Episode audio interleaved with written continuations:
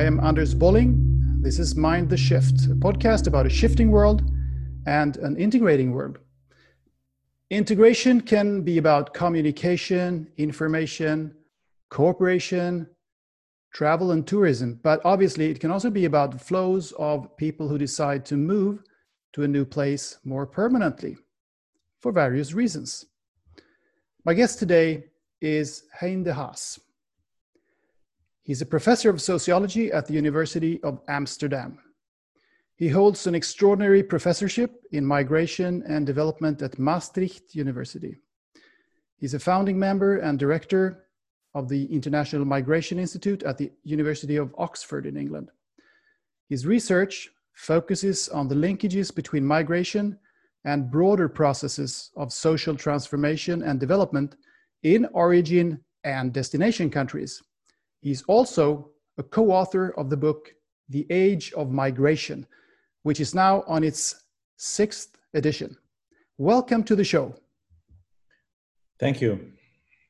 I hope my CV, my bio here was correct. Is there anything you want to add or maybe no, that, remove? That, that's correct. The only thing I could add as a bit of a news thing is that the uh, IMI, the International uh, Migration Institute, which I used uh, to lead at the University of uh, Oxford, has now been moved also to the University of Amsterdam.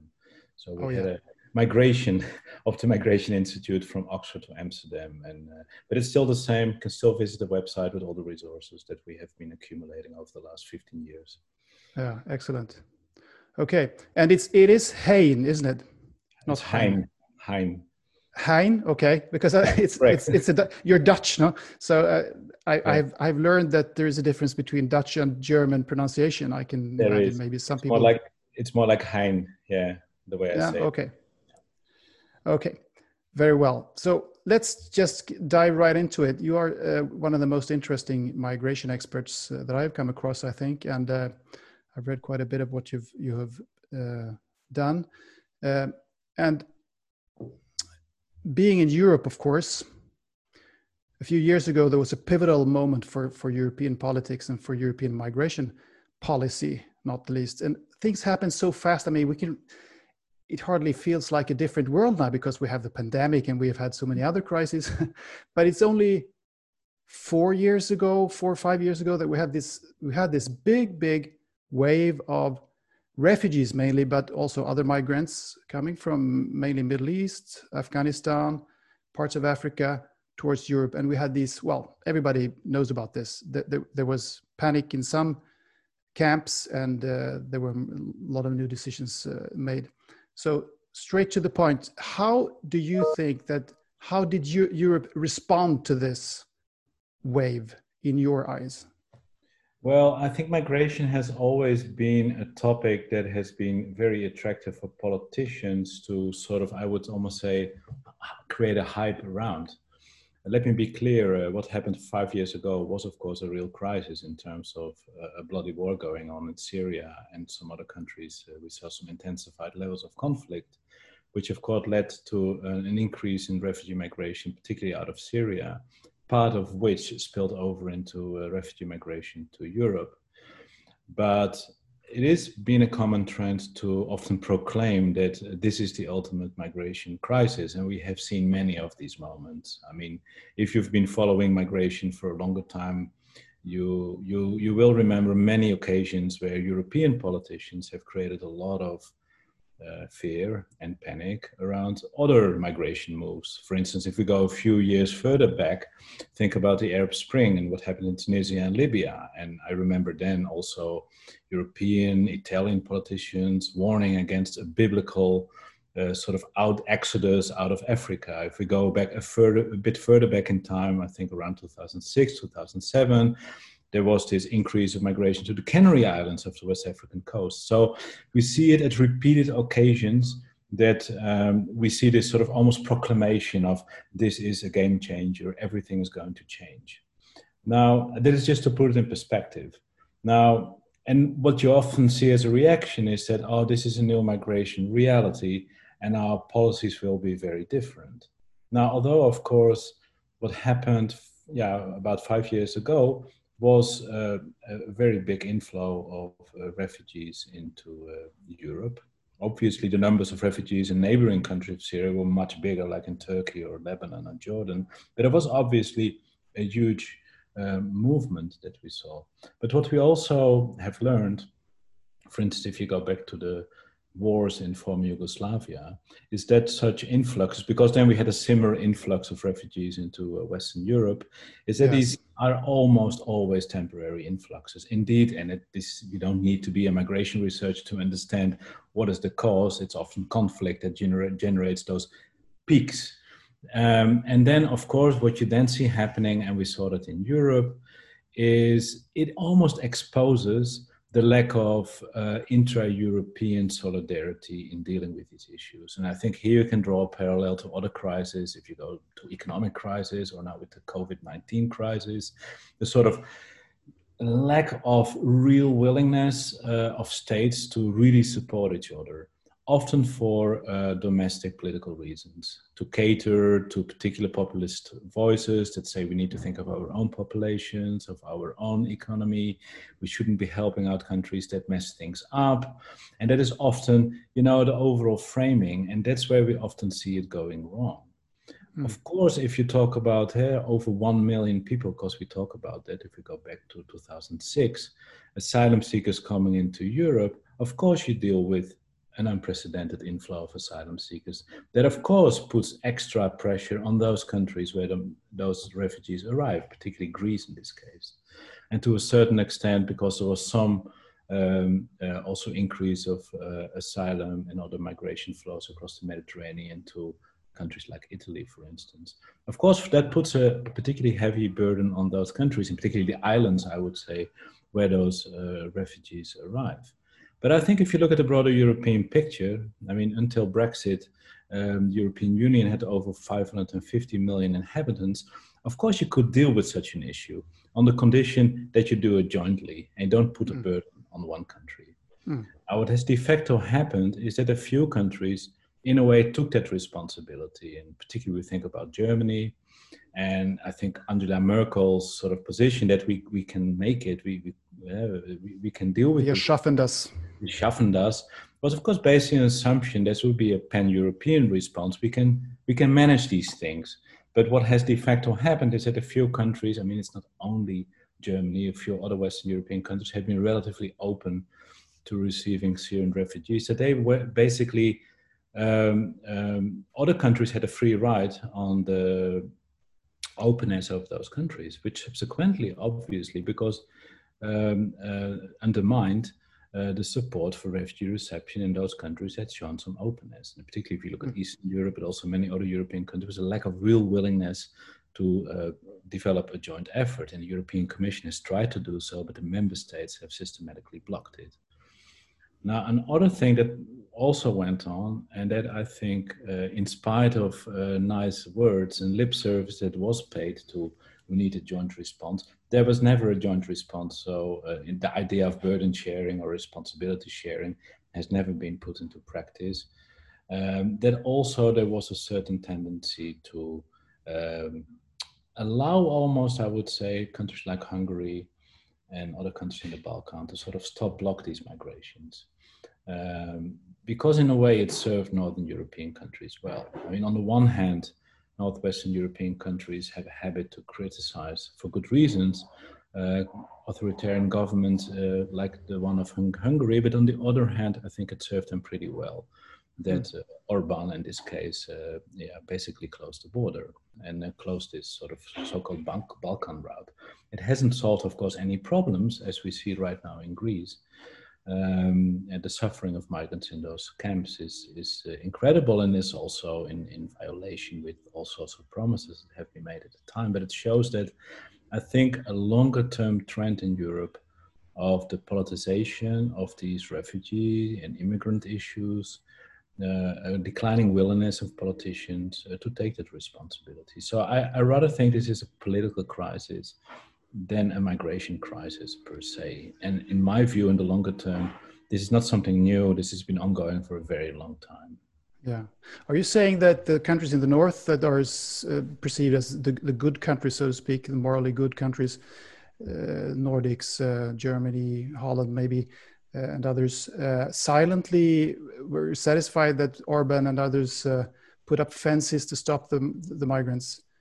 And that is the reason why why they why they're not harsher in their criticism towards what's what what they are doing and how how the way they are stopping this this uh, common effort to to solve the problem. Well, I don't think this is any sort of conspiracy, but I think it served them well. I mean, the circumstances served them well that that this happened, and of course, yeah. there is no direct link you can make, but of course, it will mute some potential criticism.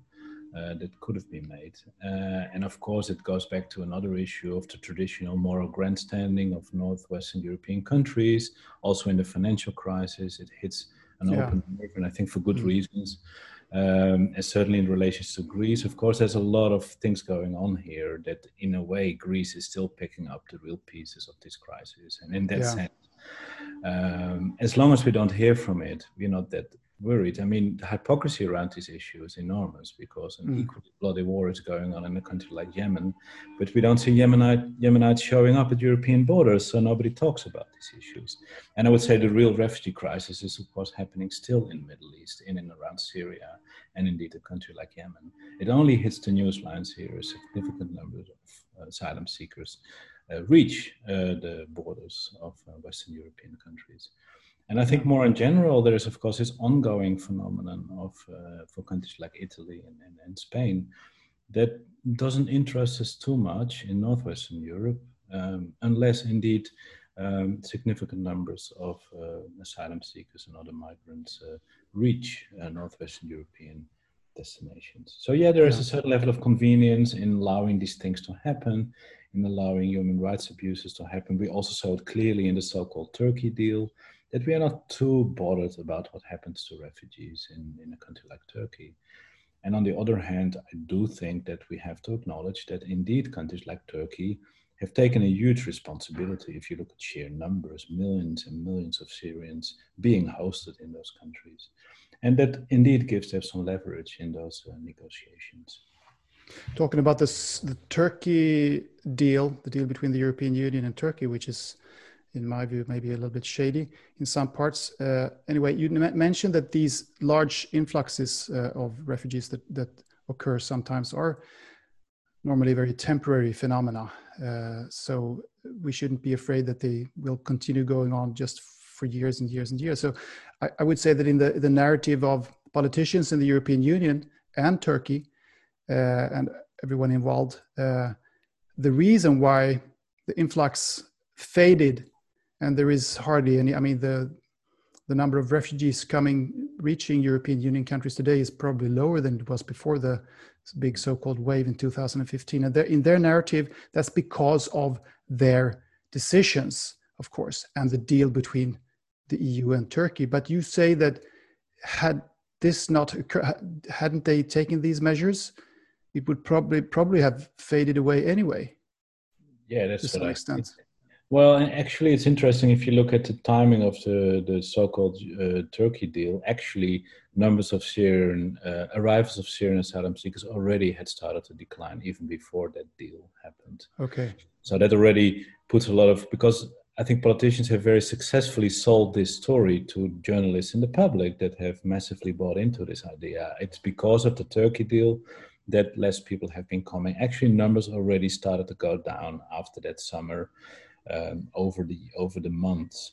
For a, I mean, there's a lot of um, um, research and, and speculation about why that happens. Probably a combination of factor that most Syrian uh, refugees that wanted to go to Europe probably had already made the move and brought their families over. Indeed, the closure of the so-called Balkan route may have played a role as well. Mm. There's a combination of factors, but what we indeed typically see with crisis situations is, is, is very sharp peaks and then uh, leveling off of those flows.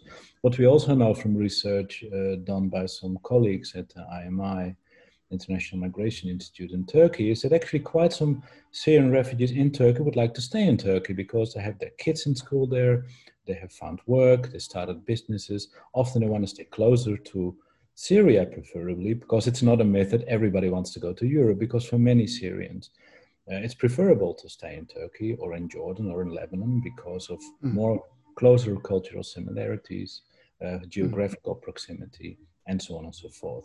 So that's not a myth, I would say, is that everybody wants to come to Western Europe. That's a select group of people. That's a sub-selection of that total outflow.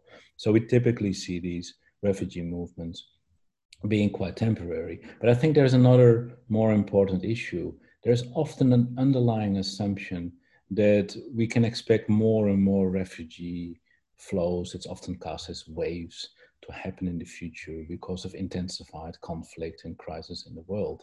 Now, the interesting thing is if you look at the long term trends, you actually see that the level of conflict and violence in the world has rather gone down than gone up. We see, of course, a flare up of conflicts. This is not a sort of linear decrease. It's almost like on the longer term, there has been a decrease uh, since the 1950s of violent conflict in the world. But of course, you see flare up. So you see, I would say, almost fluctuations around that trend. So the assumption that we will only see more refugees coming in the future is based on that assumption of increasing conflict, whereas actually long-term trends don't really seem to show that. Yeah. secondly, we know that the vast majority of refugees, wherever they occur in the world, tend to stay in the region for a whole combination of reasons because like I just said, most people would like to stay close to home, but also moving over long distances costs a lot of money, uh, requires a lot of connections, which is generally only an option for people who are slightly better off, who can either pay the means to migrate in regular ways, yeah, like to apply for a visa or a work permit and pay for a ticket, or through more informal means, for instance, paying a smuggler is pretty expensive. So that's already not an option for the poorest of the poorest. So the, what we generally see in conflict and other crises, like for instance, uh, climate-related sort of um, incidents, uh, weather events, earthquakes, hurricanes, is that the poor flooding, that the poorest of the poorest generally are trapped where they are. People who are would slightly better off can move out, but only over short distances, either within countries or just across the border to the next country. But actually, the proportion of people who both wants and is able to move over such long distances is fairly limited. Yeah, you're touching on so many issues there that I would like to dive deeper into. Uh, and uh, but maybe we can start at the the the end of um, or continue at the end of um, numbers, the number, the sheer numbers. I think the United Nations itself can sometimes exacerbate this idea that you were mentioning here that uh, there is a notion that the number of refugees is going to increase more and more and more creating some kind of panic around it sometimes because the United Nations regularly every year or twice a year, I can't remember exactly how often, uh, comes up with these numbers of the uh, these figures, the number of refugees, and it seems to be increasing all the time. And yeah. there's a bit of confusion as to what they are actually talking about. They are talking about they have a term forcibly displaced people, and the latest figure I saw was 79.5 million. And out of those, the number of refugees were, was uh, 26 million. And then, of course, you have the, the broader concept of migrants, which is, which is a hugely larger figure. So, can you please bring some, some order to these numbers and, and put them in some perspective? Yeah, I think thanks for that question. I think it's very important to talk about, to put indeed uh, numbers in perspective. Let me give a very few really basic numbers. I mean, if we look at relative numbers, you know, you see a lot of absolute numbers uh, being uh, bounced around. Um, and then, yeah, it seems to be all very unprecedented if we look at total numbers of migrants in the world. But actually, in relative numbers, in relative, relatively speaking, numbers haven't increased as fast as many people think. Yes, it is true that over 250 million people right now in the world are international migrants. And here, an international migrant is a person that is currently living in another country than his or her country of birth. And that number has been increasing uh, over the last decades. But also, the world population has been increasing. So, if you would calculate all international migrants in the world as a percentage of world population, it's 3%. And it was 3% also in 1960. And probably a percentage was actually higher a century ago when, for instance, a lot of Europeans went to North America. But the basic mm. message is we see a remarkable stability of the intensity of international migration around the world. So it's about three percent of the population of the world tends to move around all the time. Is that is that correctly? Well, I mean, only three percent of the world population any given time since the Second World War is an international migrant. So that means a person that has is still living in another country than his real country of birth. Oh yeah, it doesn't mean that they are on the move, but it means that they live somewhere other than they were born and raised. Exactly, but what it shows is that actually we see much more stability, um, and and uh, it's perhaps interesting to to also get into a, a, little bit more depth in terms of what has been changing. But just to give basic numbers, so we see three percent of the world population is an international migrant. The number of people moving within countries is way and way larger. Exact numbers are not available, but one estimate says perhaps 12% of the world population has moved within his or her own country so, for instance, the number of internal migrants in China alone is probably as high as the number of international migrants in the world. So, mm. most, most really? movement happens within countries, typically from rural areas to urban areas as country you know go through a process of industrialization and people tend then to move to big cities some people uh, may move across borders but that number is actually relatively low now for refugees i think this is very important to put this into perspective Refugees are roughly one tenth or less of all international migrants. It also that number that fluctuates a little bit, but roughly between five and ten percent of all international migrants qualify as refugees. So refugee movements get amplified a lot in the international media and political discourses, but actually it's a relatively small group of uh, international movers, of which the majority, over 80%, remains in their own region. So the number, relative number of refugees, you see these one-off peaks, like indeed around 2006, seems huge, but overall migration every year to the European Union is somewhere around two and a half million per year. And I'm talking about regular immigration. This is just regular legal immigration. Now, okay. in that particular year, you saw a number of, of refugees added to that number.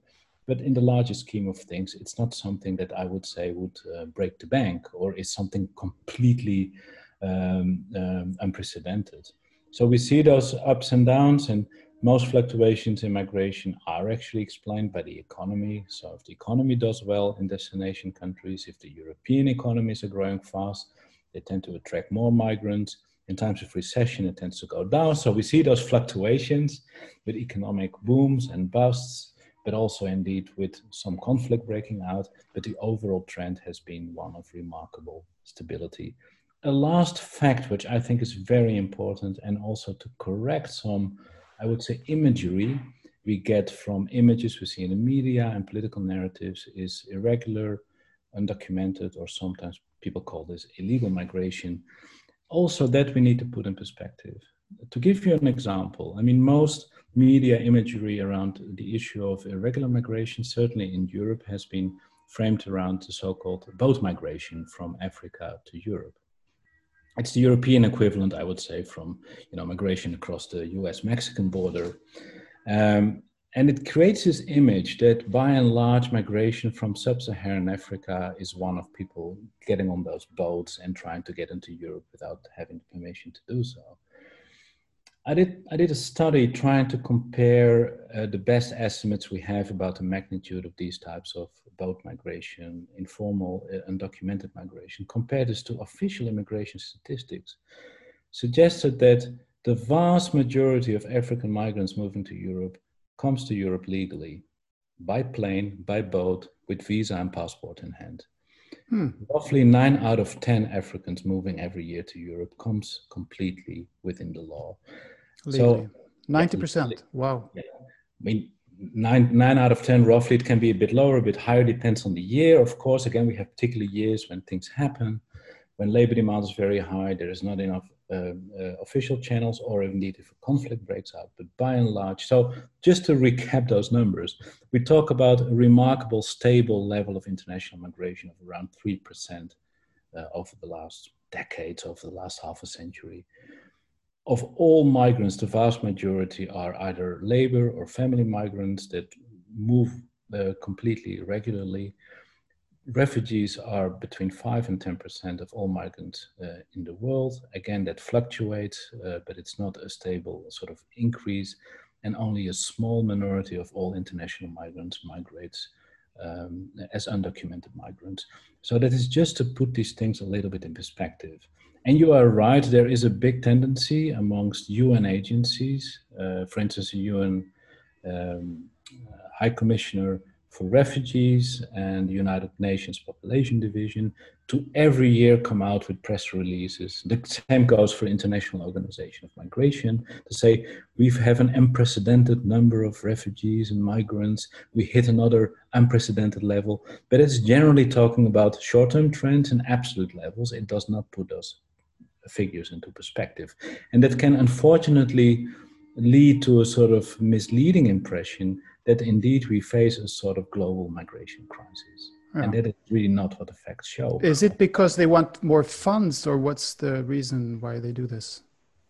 I think there is every organization wants to prove its relevance, um, and those figures work in the media because it adds to this crisis narrative. It's often on the edge of being sensationalist, and I think I would advise, for instance, the United Nations Refugee Organization to be very careful with this because it could, although the, the UNHCR is there to help refugees and displaced populations around the world, that's their mandate, they may unwittingly feed into this idea that refugee migration are getting out of hand to such an extent that we no longer can manage it.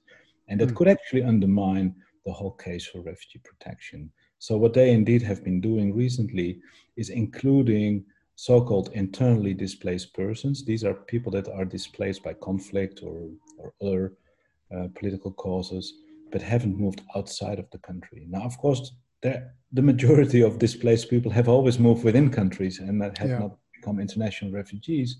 But you cannot suddenly add these numbers to total refugee statistics because what you get is a sort of artificial hike in refugee numbers that is hmm. only the result of including a category that was excluded from previous statistics. But then they, they use this term forcibly displaced people. So those that you were talking about now, they are included in, in that, are they?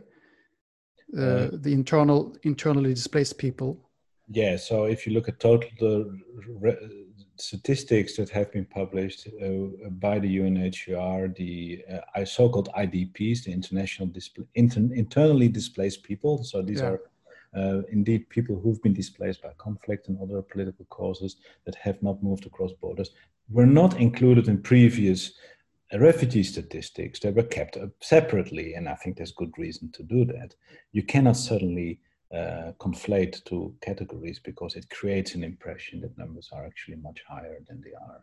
And it yeah, creates okay. sort of the, oh, suddenly you see a huge jump in numbers that actually is, is the result of adding those uh, people that have been displaced within countries to total international mm. refugee statistics. And I think that is something that we need to avoid. We need to be very careful.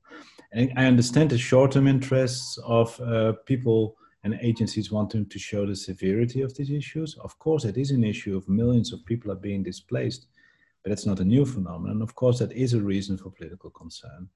But I think the downside of that type of uh, statistical manipulation is that uh, we may unwittingly create this impression of an unmanageable refugee crisis. This is getting out of hand. And there have been a lot of political voices recently that said, well, current refugee numbers are that high that we can no longer be as generous as we used to be in the past. And I think that is the danger that you create mm. a crisis narrative that can actually undermine the case for refugee protection. And then, of course, the population of the world uh, increases all the time, so the percentage uh, remains more or less the same. They could they could just as well use the percentage number, but they they don't, do they? No, no I, I understand that in a way they use absolute numbers. well, of course, it's, it's people people of flesh and blood are not yeah. the numbers are people. You cannot reduce everything to percentage, but I think we also have a certain responsibility. Uh, yeah. And I also think these agencies have a certain responsibility. On the one hand, highlight that we deal with a continuous issue of displacement happening in several countries around the world that do, do require our attention. But I think at the same time, it is important to, to keep to put these numbers in, into perspective. And I think yeah. there they could do a much better job in terms of public education. Uh, and, and I think there there is a certain tendency towards sensationalism that I think is very unfortunate.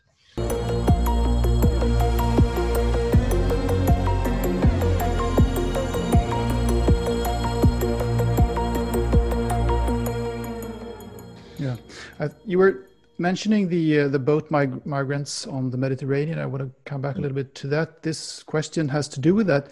Uh, migration generally uh, has, of course, always uh, occurred and existed. It's a natural thing in humankind. Uh, but then there is this um, counterintuitive thing that migration from very, very poor countries actually increases when these countries get a little bit richer. And I, I think many people don't understand what kind of mechanism this is. Can you explain that a little bit more? Yeah, I think first of all, um, I mean, later on, I hope we can talk about the causes of migration from the sort of destination countryside. And then we need to talk about issues like labor demand, which is really important. But if indeed we now look at origin countries, so why do people migrate?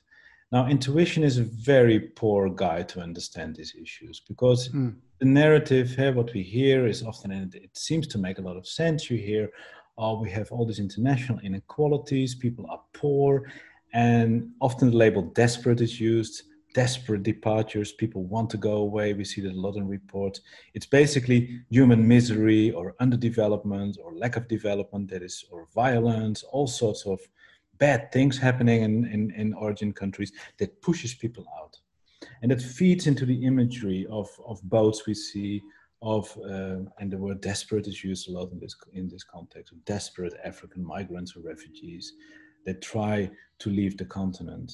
And, and, and the problem is, is that we know from research, first of all, that most migrants uh, from Africa, for instance, are not from the poorest countries of Africa. And if we look at the research that has been done amongst migrants, we see that these are typically not amongst the poorest and least educated members of their society. Uh, I think I already mentioned it before. Uh, it costs quite a lot of money to migrate, uh, but it also requires, I think, a certain mindset. And what you typically see, and that's happened also in, in Europe in a not too distant past, if particularly in rural areas, people get exposure to new ideas, to education and media, and of course, rural areas get connected to the development of, of, of roads and rail and other sort of infrastructure, uh, you often see that younger generations no longer want to stay in the village. Now, I often uh, ask my students who uh, amongst you have been born in a small rural place, a village or a town. That includes myself, by the way.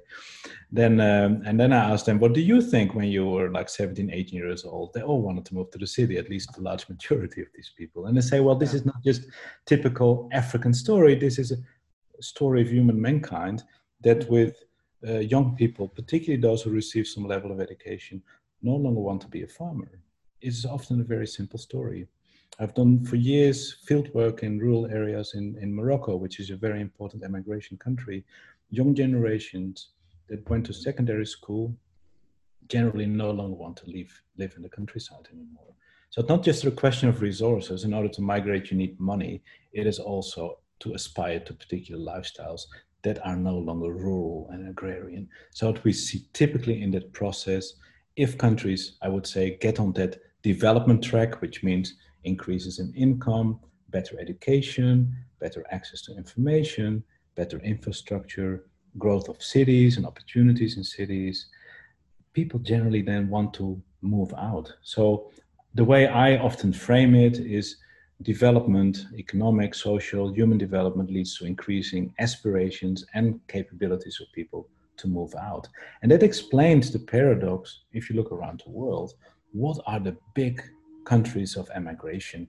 Well, looking to the Americas, Mexico, looking at Europe, countries around Europe almost, like Turkey, Morocco, Tunisia. These are a few of big emigration countries. Ukraine these days is a very important origin country too for Europe uh, if we look in Asia, a country like the Philippines is a very important outmigration mm. countries.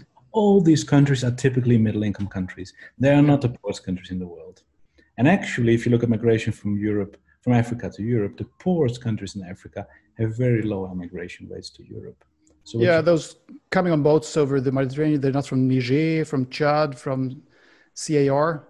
They're from Nigeria, from Senegal, from Ghana, from, like you say, middle income and if you would interview those migrants, they're often from urban areas. They often have a quite good level of education. And as I already said, the vast majority of these people migrate legally. So my best estimate was nine out of 10 Africans moving out of Africa actually migrates completely legally. But for those who cannot uh, acquire a visa or other legal ways of, of moving, or indeed are refugees, uh, the other option is indeed to, uh, to pay a smuggler to, to get across the border.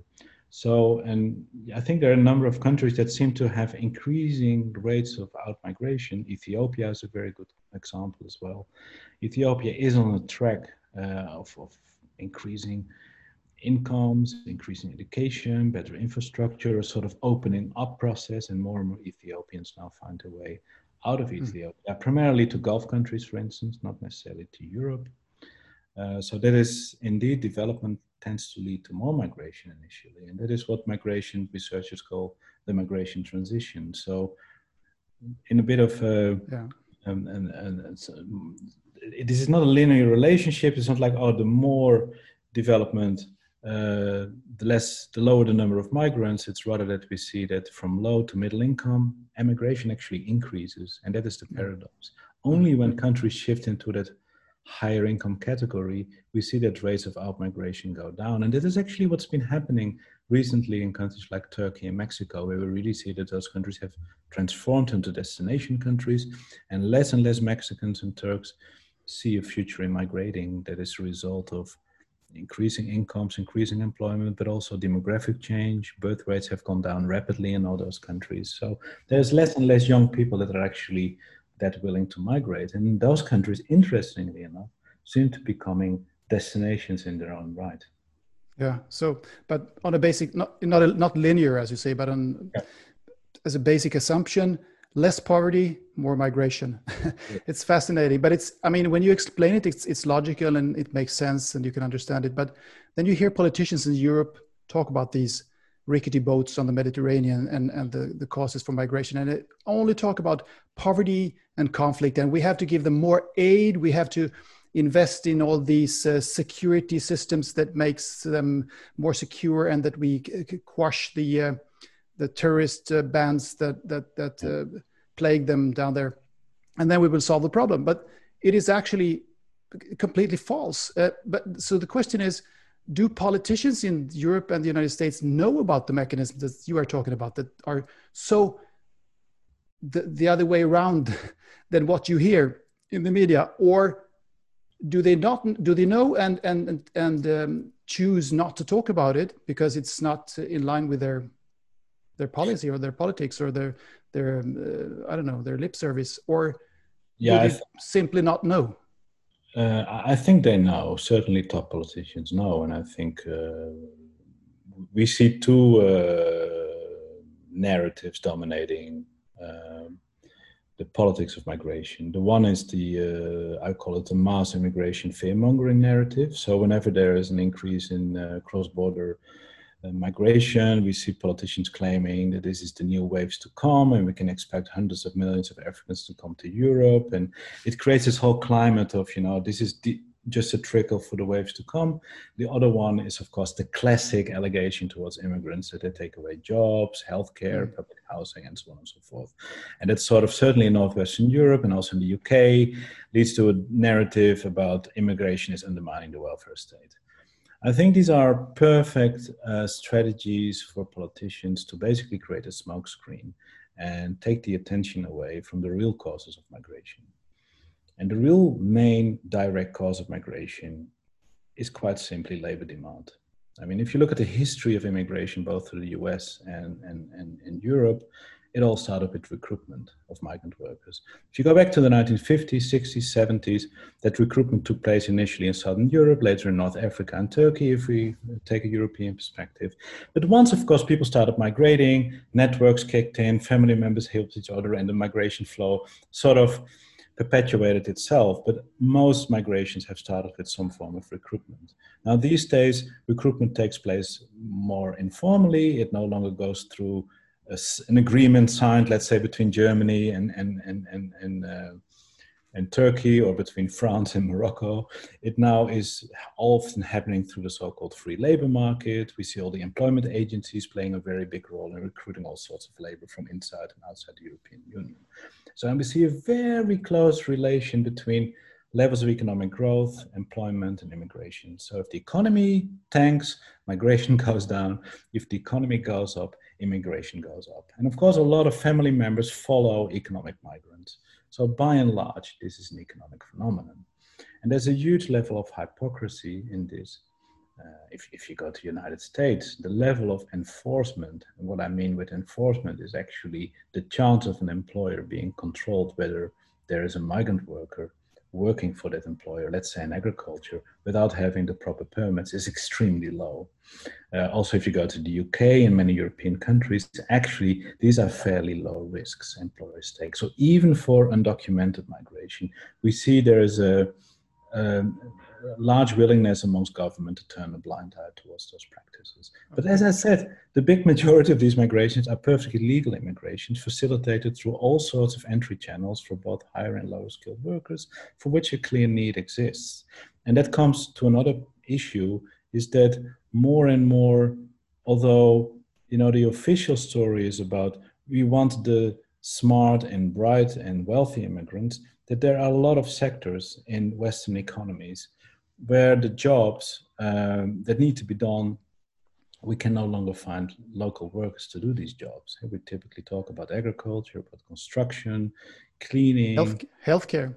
Healthcare and the COVID 19 crisis, I think, make perfectly clear that a lot of this work in what we now have called the vital sectors are yeah. migrant workers.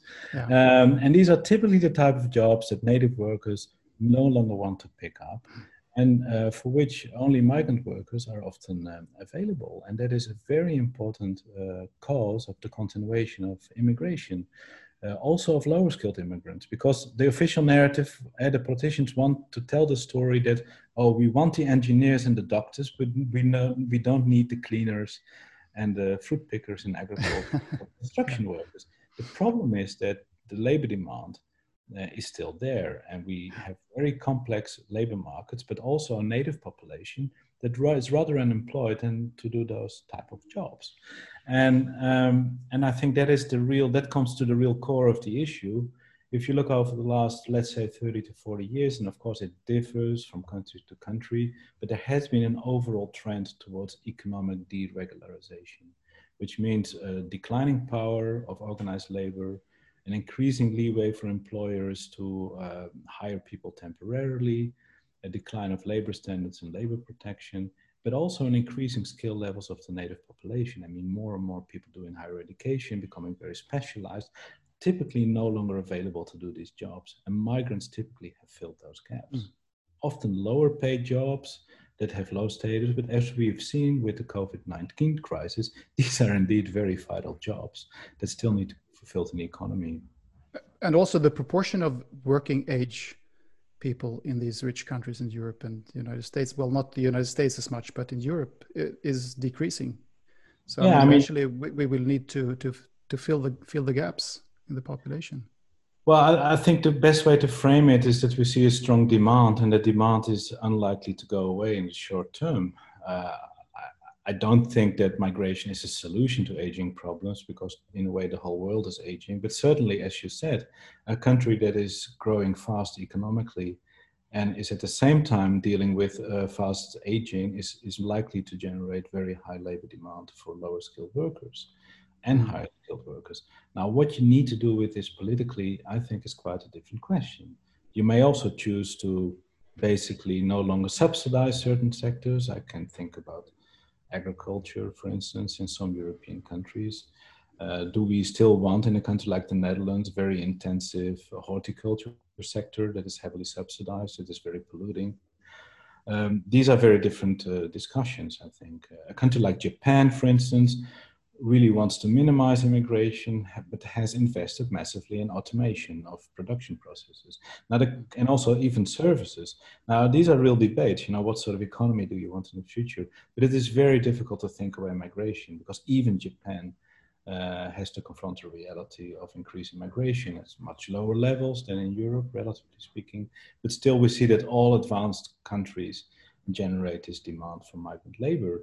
And I think that also connects the immigration debate to much broader debates about the type of society we want to live in.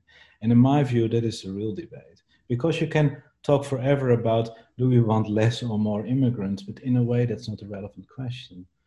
Um, I think it is legitimate to have a debate on how much immigrants would we ideally want to have, what type of immigrants. But if you just state these things without doing something about the fundamental causes of immigration, which in my view is primarily labor demand, that really drives drives immigration in the longer term, uh, yeah. not going to change much. Yeah. And that, in that case, you see a huge discrepancy often between the official policy, and this is what you've seen in the United States in the millions, is yeah. a lack of legal facilities for certain types of migrants to migrate, but the continuation of the demand for all that type of jobs. And so have, we have ended up with millions of uh, predominantly Mexican undocumented workers in the US, mm. which fill a vital economic role but mm, they keep coming. They keep coming. Although Trump is building this wall. what, well, what do you think? That, yeah. what, what, do you think about the wall? Does it does it does it have any effect at all? Well, I think if it's even built, I mean, it's not going to be built uh, hundred uh, percent anyway, but still. Well, of course, part that's a hoax, eh, because part of that wall or fence had already been built, particularly around yeah. densely populated areas. I think uh, uh, it is practically impossible to fence up the entire fence up the entire border. But the real irony is, of course, the first one is that most Mexicans, also undocumented migrants from Mexico, came in completely legally, because that's another, uh, I think, misunderstanding that the biggest cause of undocumented migration is actually not illegal border crossings. It is what we call visa overstaying. Yeah, yeah. So yeah. the vast majority of Mexicans and other Latin Americans that right now have no documents, so undocumented migrants in the US, came in actually legally, but stayed longer than their visas permitted them. That's mm. the same for Europe. So let's say you are a Moroccan young man or woman and you want to go to Europe, but you don't have the papers, you rather apply for a tourist visa. That's a much safer and convenient way to migrate. And then stay longer than your permit uh, or, or a work a temporary work permit it's possible too or a student visa and if you want to stay longer you just overstay your permit so a wall is not going to stop that because most people actually cross those borders by plane even undocumented migrants the second irony is that uh, Mexican migration has already uh, decreased to a trickle over recent over the recent decade which uh, according to most us and mexican migration researcher actually reflects improving economic conditions in Mexico. Mm. And yeah, the most of the, the people coming are, are, as far as I understand, from Honduras and uh, Guatemala, El Salvador. So Central American, and, and the overall sort of uh, rate of border crossings has already gone down even before Trump started talking about the wall. So this, I think, shows another thing that, and it relates to something I've said already before, uh, Douglas Massey, uh, I think the most prominent migration uh, researcher alive, who's done a lot of research, particularly on Mexican US migration, actually stated that uh, the permanent settlement of large undocumented migrant populations has been the result of those policies because what they did is transforming a circular movement into a permanent settlement. And you can transpose that to the European situation. So what he yeah. tried to argue is that when borders were relatively open and easy to cross, and when you could relatively easy easily get a visa, people wouldn't bother to stay. And I've seen the same in Morocco. If this is called circular migration, isn't it? Yeah. There's a yeah. So uh, this is really fascinating. I, yeah, sorry. no, no worries. No, no. I mean, it, it is it is very intuitive. I, I, imagine you live in northern Morocco in the Rif Mountains or a city like Tangiers, and you can literally see Spain on the other side of the border. Now, Andalusia, the southern part of Spain, and northern Morocco had very long, close historical relations. Um, and it was completely normal. Uh, I think for the generation of 50 years and older, if you speak to these people in Morocco, they remember when they were young, particularly people with some level of education, they would just spend their summer holidays in Spain. uh, or sometimes a bit longer. And they may, when it was half a season anyway, they would just work a little bit. Like there's some Europeans who go to Australia to do similar things there to yes, grapes yes, or yeah. something like that. So for many young Moroccans, it was completely normal to spend a few weeks or months to just check it out. Like young people who were eager to know about other countries, like many young people are, or may even take gap years these days. Many young Moroccans want to check out what life was in Spain. And indeed, with the Spanish economy improving over the 1980s, more and more Moroccans started to move to Spain to indeed work in agriculture, in particular construction, because the Spanish no longer wants to do these jobs anymore. Most Moroccans wouldn't bother staying. They may have stayed for a few months or years and then return to Morocco because it is not far away, life is cheaper, and many Moroccans just went to Spain for the experience, but also to earn some money. For mm. instance, build a house back home, start a small enterprise, finance a wedding, things like that. But once Spain introduced visa requirements as part of the Schengen Agreement in 1991, permanent settlements of Moroccans started in Spain. Okay. Because before 1991, smugglers had no business. No. After 1991, when Moroccans needed a visa to get into Spain, and that became increasingly difficult, imagine you pay more and more money, you take more and more risk to cross that border, your willingness to return is much lower. And that is what Douglas Massey showed for Mexico. But at the same, also on the uh, European side, we saw the permanent settlement of 1 million Moroccans in a few decades in a country like Spain. Basically, the visa requirement locked them up on the other side of the border yeah. because people were afraid to return out of fear they couldn't remigrate again let's say the next season when they wanted to work. So what restrictions typically do is interrupt a circular movement and make it more permanent. And that shows the huge dilemma for governments because on the one hand, yes, it is understandable that governments want to have some control over migration, but the irony is often once governments started to introduce ill-conceived type of migration restrictions, it may actually backfire. And you may actually end up with more permanent immigrants uh, than you had intended to do because it may create an incentive for migrants to either migrate before it's too late or indeed not to return. And that is what yeah. in several instances. So, and to go back to Douglas Massey, um, American migration researcher, he has his famous line, as a migration politics is often about creating the impression of being in control.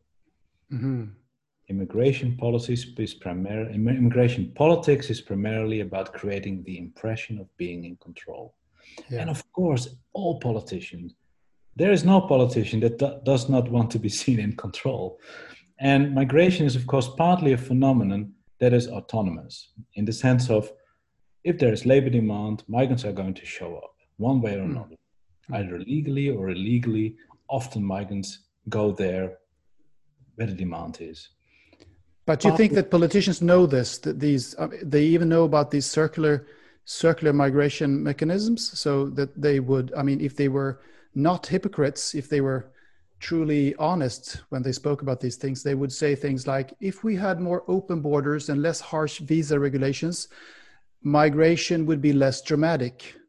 Are there uh, any politicians that would would be able to say such a thing? We see some politicians saying that. Uh, sort of liberal or libertarian politicians sometimes say that. I mean, the meaning of liberal differs a bit from country to country, so let me yeah. not go into that exactly. But of course, that is seen as political suicide by most politicians to say things like that. And I should say it is a dilemma in a contemporary world because if one country would do that alone, then of course many migrants will find a way to that particular country where those borders uh, controls are, are, being opened. And it's a, almost a collective action uh, issue. So, and we saw that a bit, little bit with uh, the free mobility within the European Union, with the accession of many Central and Eastern European countries, that the UK was one of the few countries that opened its borders immediately, where a lot of other European countries had sort yeah. of transition agreements where the mobility yeah. was a bit more restricted. Now, I should say at the same time, the British economy was booming, so there were many other factors playing a role, but it partly yeah. explained why a lot of Eastern and Central Europeans found a way to the United kingdom. But now so, they have gone back to a large extent to Poland, I think. Well, that's another issue we see, of course, in yeah. Poland, and and that is the typical phenomenon of free mobility. Uh, freely mobile people tend to go back as soon as situation uh, yeah. deteriorates. We also saw that in the 2008 economic crisis in uh, Spain. Spain has become one of the most important destination countries of migrants in the European Union. That Romanians and Moroccans and Ecuadorians are amongst the biggest immigrant groups in Spain. When the global economic crisis hits Spain particularly hard, leading to mass unemployment in, in construction and agriculture. Um, actually, most Moroccans and Ecuadorians did not go back, but Romanians went back in big numbers okay. because they because they, they they were they were able to freely go back. Yeah. Yeah. So we see that uh, unconstrained free migration, that's the same for migration within countries, obviously, reacts very neatly to uh, business cycles, labor demand. So people come when there is a demand people go back it's very circulatory yeah. non-free mobility and that is the real dilemmas for governments on the one hand there's this political will to you know control mobility but we also see that uh, once you put obstacles in the way the, the migrants that are in are not uh, have no appetite to go back anymore because they fear not having the opportunity to to remigrate yeah. again when circumstances. they see it as a one-off opportunity yeah so i once had this uh, i was in a taxi in morocco and uh, one of these big taxis that commutes between cities um, and 10% of Moroccans live abroad, so it's very easy to find somebody who's lived abroad. And I got talking to the taxi driver, and um, he was asking what I was doing. So I was explaining to him I'm doing research on migration. Oh, that's interesting. And he showed me his Italian permanent residence permit. And you mm. know what he told me? As soon as I got this, I went back home. and for me, it speaks to a, a, larger paradox because yeah, yeah. he stayed in Italy as long as was needed to get his permanent. Yeah, now he has this uh, insurance, so to speak. It's a, like a life insurance. insurance. Yeah, yeah, he can fall back onto. So what he did was go back every year for a few months uh, to work and make some money. He knew one particular farmer during half a season. He would go back to earn some extra money to to basically earn some money for his taxi company maybe at the at the core at the basic core of this issue is uh, the question of how the majority of people actually act when they when uh, they are free to act as they as they like as they want and this goes for many um, things many issues we had for instance a parallel there are lots of parallels but one is the parallel that here in Sweden, we when when Sweden joined the European Union in the 90s, uh, we had very strict alcohol rules. So there were right. lots of experts and a lot of debates about how much alcohol the Swedes were going to start drinking once we joined, because eventually we would have to scrap the very strict rules on how much liquor you could uh, bring back home from from a trip abroad. I think you were allowed to take to uh, privately import maybe one or two liters of, of liquor. And then after a few years, um, that limit was raised to, you know, uh, more than you can carry actually. So there were so many experts who were really, really worried that, oh, the Swedes are going to drink so much booze, they're going to get drunk every day. But of course, that didn't happen because people don't want to be drunk every day. They want to live their lives and, and work. And yeah. so once these regulations were scrapped, people just uh, it, it increased a little bit in, in the beginning. The first years, the alcohol consumption rose a little bit, and then it actually went down again, and now it is stabilized. You have actually done research on this. I mean, we we have. I mean, first of all, the more general point I think you raise is very valid. I think, first of all, we need to define in a way human migration or human mobility, as I often refer to it differently. To to because mobility, migration, you should, I think, consider it as a freedom in its own right. And it doesn't really matter whether you use it or not. I often make the parallel to political rights. Many people in democracies don't bother to vote. And even many more people never bother to run for office, to become a parliamentarian or something mm. like that. It is just a very awareness of those freedoms. Yeah. And those abilities to act your awareness that you can speak up if you're unhappy about something without being punished your ability if you would like to to run for office to you know participate in politics is a freedom in itself whether you use it or not now the most common experience i think a lot of europeans don't realize is that we have such a huge, if you carry an EU passport, you have such liberties in terms of moving, not just within the European Union, but almost anywhere in the world. And that is an asset that is um, increasing your well being without whether you use it or not. And I think you become aware of that once you go to countries where people don't have those liberties. Many young Moroccans have described their country to me as an open prison. They say, because well, when I was like younger and I went to Morocco, it's such a beautiful country. And they say, but we can't really enjoy it because you can just move out of your country and come back to your country out of free will, but we don't even have the option to move out of here. So it can create a sort of obsession with moving out. I described mm. a very different mentality of older and younger Moroccans. The older Moroccans, it was completely normal to just cross to Spain, and this was something completely normal, and nobody bothered in a way settling in Spain, because why would you do so? Mm. Because life is good in Morocco and it's cheaper and the family is there. So you may go there to work for a few months, but then you actually go back. Yeah. And we see interesting paradoxes that um, uh, indeed, like you said, uh, when uh, we have done quantitative research, we used all the data we could find about what happened after European Union was indeed enlarged. You know, you talked about earlier on, of course, Scandinavian countries like Sweden, and, and, but also uh, elsewhere in Europe, like Austria joined the European Union, but later Central and Eastern Europe joined, and there was this fear of a mass immigration. Yeah. And what actually happened was a temporary increase, probably for a few years. These were probably almost like a release of people who've been waiting for a long time. But as soon as confidence kicked in that free mobility will be there in the future, actually mobility um, off. Went down, yeah.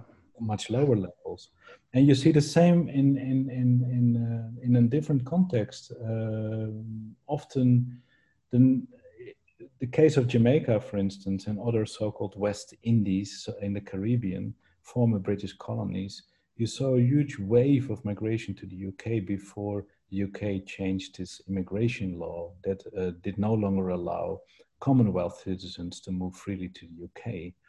When Suriname, which is a former Dutch colony in South America, became independent from the Netherlands in 1975, 40% of its total population moved to the Netherlands because they oh. were afraid they were no longer able to migrate in the future. And these yeah. are just a few examples of I would say, ill conceived immigration policies or knee jerk reactions to fears that often can result in the complete opposite. Psychologically reversed, yeah. Yeah. So, and, and I think that is really for me making the case for uh, taking migration science more seriously and thinking more critically about what policies could work and what policies definitely definitely there is so much they should actually be more open about uh, to the public also because of yeah. the opinions that are ri- rising uh, there are so many more things to talk about I, i'm not going to delve too deep into every detail here but because i want to also uh, ask you about climate refugees. You, you mentioned uh, you touched upon it earlier but that's really um, a very topical issue of course. There's a lot of talk about climate refugees and uh, that that category is also increasing. Of course that's what you hear all the time in the media. Uh, i have a pretty different picture but um, yeah let's hear you uh, talk a little bit about the climate refugees and if that's even a thing well I recently uh, on my i have a blog and my most recent blog is entitled climate refugees the fabrication of a migration threat. So, in, in my opinion, um, climate change is one of the most pressing issues, if not the most pressing issues humanity is facing uh, right now. So let me make very clear, be very clear about that, because the last thing I want is that my argument is going to be abused by people who are in the business of denying climate change. I think, but uh, the what I find dangerous is that this issue of climate change is now being linked more and more to the issue of uh, mass migration. So hey, we, we see an increasing linkage of this idea that climate change will lead to impoverishment, will lead to livelihood insecurity, will drive more and more people, poor people out of poor countries to Western countries. It's based on a fundamental misunderstanding of a range of uh, evidence we have First of all, uh, we know, of course, and I briefly mentioned it before, that, for instance, if uh, climate change will lead to Uh, an agrarian crisis in particular poor countries, let's say in some sub-Saharan African countries, that for most people who will have less income, who, whose harvest may increasingly fail, those people will be the last people who will have the means to actually move in the first place. And actually, the biggest victims of any form of crisis, I would say, and certainly also of environmental havoc, are those people who are being trapped in the places they stay. These are not the people who may go on the move. And we also know from a lot of research on disasters is that people who are forced to move, for instance, because of flooding or hurricanes or other environmentally uh, environmental crisis situations, move over short distances and tend to return to their place of origin as soon as possible. That doesn't diminish the potential negative impact of climate change for the livelihoods of hundreds of millions of poor people around the world, particularly people who are dependent on the environment in terms of their livelihoods. Think about people into fishing and agriculture. They, of course, are the most vulnerable populations, but these are also the least likely populations to make that move over borders, let alone uh, to make that move, let's say, to Europe. And that's what we see a lot this issue linkage. And I think that is very unfortunate that also some climate activists who are in there, I'm sure, with good intentions, use the mass migration argument, which is not uh, scientific. I would say it's intellectually dishonest because there's a lot of research on this issue now, but unfortunately can play into those same irrational mass immigration fears that are right now played out in the open by the uh, extreme right uh, in mm. many uh, countries. Mm. And I think that is a very dangerous uh, exercise. I've done myself a lot of research. I mean, my original research was on agrarian change um, in the oasis of, of, of, North Africa. So I did a lot of research on issues around land and water scarcity and its linkages to migration. And I couldn't actually find any direct link at all. Yeah. Exactly because the most vulnerable populations are those who are likely not to be able to move. And one example is perhaps quite telling that when Hurricane Katrina hit New Orleans over a decade ago, most people who died in that crisis were indeed those people without the means to move, without cars, uh, without connections out of the city, predominantly African American populations that were at biggest risk of actually dying on the spot. So um, I think it is very tricky to link those issues. And I think mm. climate refugees can also be a very politically convenient a theme mm. for many uh, politicians to use. To my knowledge, uh, the number of people who are forced to move because of uh, weather extremes should be lower today because we have, I mean, people are less poor and uh, there is better protection and uh, yeah. people, I mean, if you look at the statistic of how many people die from uh, weather extremes, it's yeah. gone down precipitously uh, yeah. the last uh, century. I mean, uh, people died in the millions, millions in China in floodings uh, during the 30s and 20s, and they don't do that anymore. so, well, I, I, agree. I agree with you. I mean, if a hurricane, the same hurricane, hits uh, Haiti first and then moves to the United States, of course, the death toll and the other damage is much much yeah. lower in the United States than Haiti, and it it points to the the, the, the most important issue and I mean, we don't have time to fully go into this, but a lot of research has been done on this. Is that the key thing is increasing so called resilience? Indeed, if people are less poor and their houses are stronger, um, um, and and they have more adaptive strategies, and they're not completely dependent on uh, on uh, on subsistence agriculture. People are much better to, better able to deal with it. But let me sum it up. I mean, it's basically five main reasons to be very skeptical on this idea that climate change will lead to mass migration. First of all, I think it is very important that climate change is an extremely serious issue, but it's also a so-called slow onset phenomenon, which means, for instance, rising sea levels, people living in coastal areas, gives them time to adapt. And another thing is that most increased incidence of floodings in coastal areas is rather the result of land subsidence, which is often related to increased pumping of water rather than sea level rise as such. So there's also a very tricky issue going on here. The second, of course, and you mentioned it already, people can use various adaptation strategies, such as building flood defenses, Uh, my own country, the Netherlands, has a history of the common struggle against the encroachment of the sea by yeah. building dikes and polders and go and so on. So there are a lot of adaptive strategies possible, and making people more resilient to deal with environmental stress is probably a much more effective way instead of kind of creating those apocalyptic scenarios. And the third reason, I already mentioned it, is that existing studies on sort of all sorts of environmental events like extreme weather events show that the vast majority of people moves over short distances, not only because they have the lack to lack of means to move over larger distances, because most people simply want to stay close to home. As we already said, the vast majority of people is not an international migrant and probably doesn't even want to be an international migrant. And the fourth reason is that such displacement tend to be temporary because indeed people want to wish to return home as soon as possible. And there's an interesting paradox because what have we seen is that human people around the world have increasingly tended to settle in coastal areas and in river valleys. Why? Because soils are fertile there. And that's typically why farmers want to live in those places. These are typically also the places that are most prone to flooding. Very mm-hmm. fertile areas located in river valleys and deltas are often very heavily populated.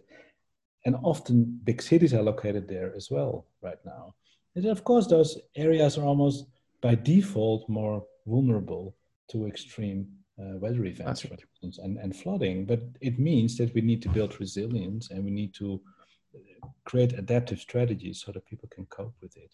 And the fifth, and I think very important uh, insight, but it comes from the earlier arguments we talked about, is that most people living in poor countries of the world will not have the resources to move over larger distances. So some things I've sometimes seen is that we talked about this phenomenon of boat migration from uh, from Africa to Europe, and that was so, sometimes linked to climate change. I think that is a link you can simply not make, and it is very misleading.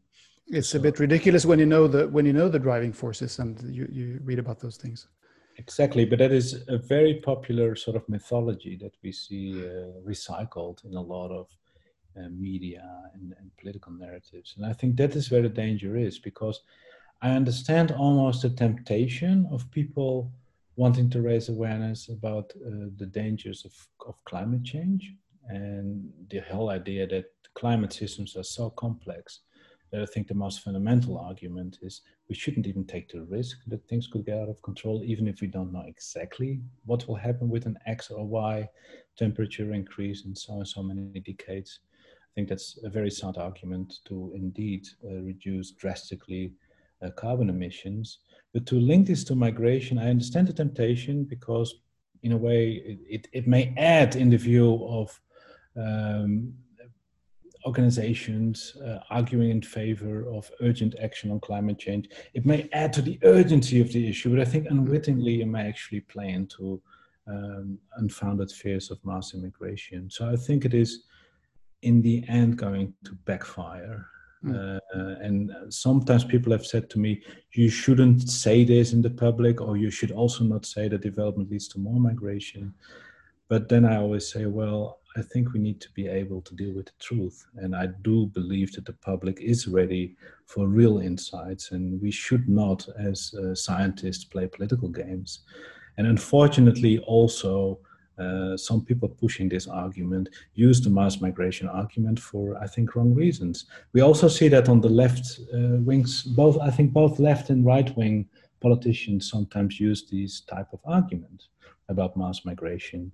I mean, we see it on the right wing, this specter of mass immigration, and it's only going to increase in the future, is often being used to create a threat sort of narrative and to make a case for uh, even more stringent border controls and so on and so forth. On the left, it's often used as an argument to say, oh, we need to uh, do more development collaboration, we need to help poor countries to develop. Um, and both arguments are empirically false and not sustained by research, as we know. But I think what they have in common is they play into the same idea. So, in many ways, both on left and right wing sides of the political divide, we see often that this idea of an impending migration crisis mm. is sustained. And that's what they have in common. And it reinforces this image of we are living in an age of a migration crisis. And that's where we come back to the original issue. As soon as you see a spike, it feeds into this idea of, ooh, we have a huge migration crisis. Yeah. Huh. yeah. Fascinating. Very wisely put there, many of those things that you said. So, finally, having said all these things and told us all these truths that many don't know about, uh, how should Europe and the United States handle migration in the years to come? Can you give our leaders some good advice? Well, I think the biggest advice, I, I think it's a myth that uh, immigration is running out of hand or that our immigration systems are broken. I've studied for many years now the evolution of migration policies in countries around the world. I think countries have become better and better at uh, managing immigration. Uh, we only see that with two categories of immigrants, we talk about asylum seekers and lower skilled workers.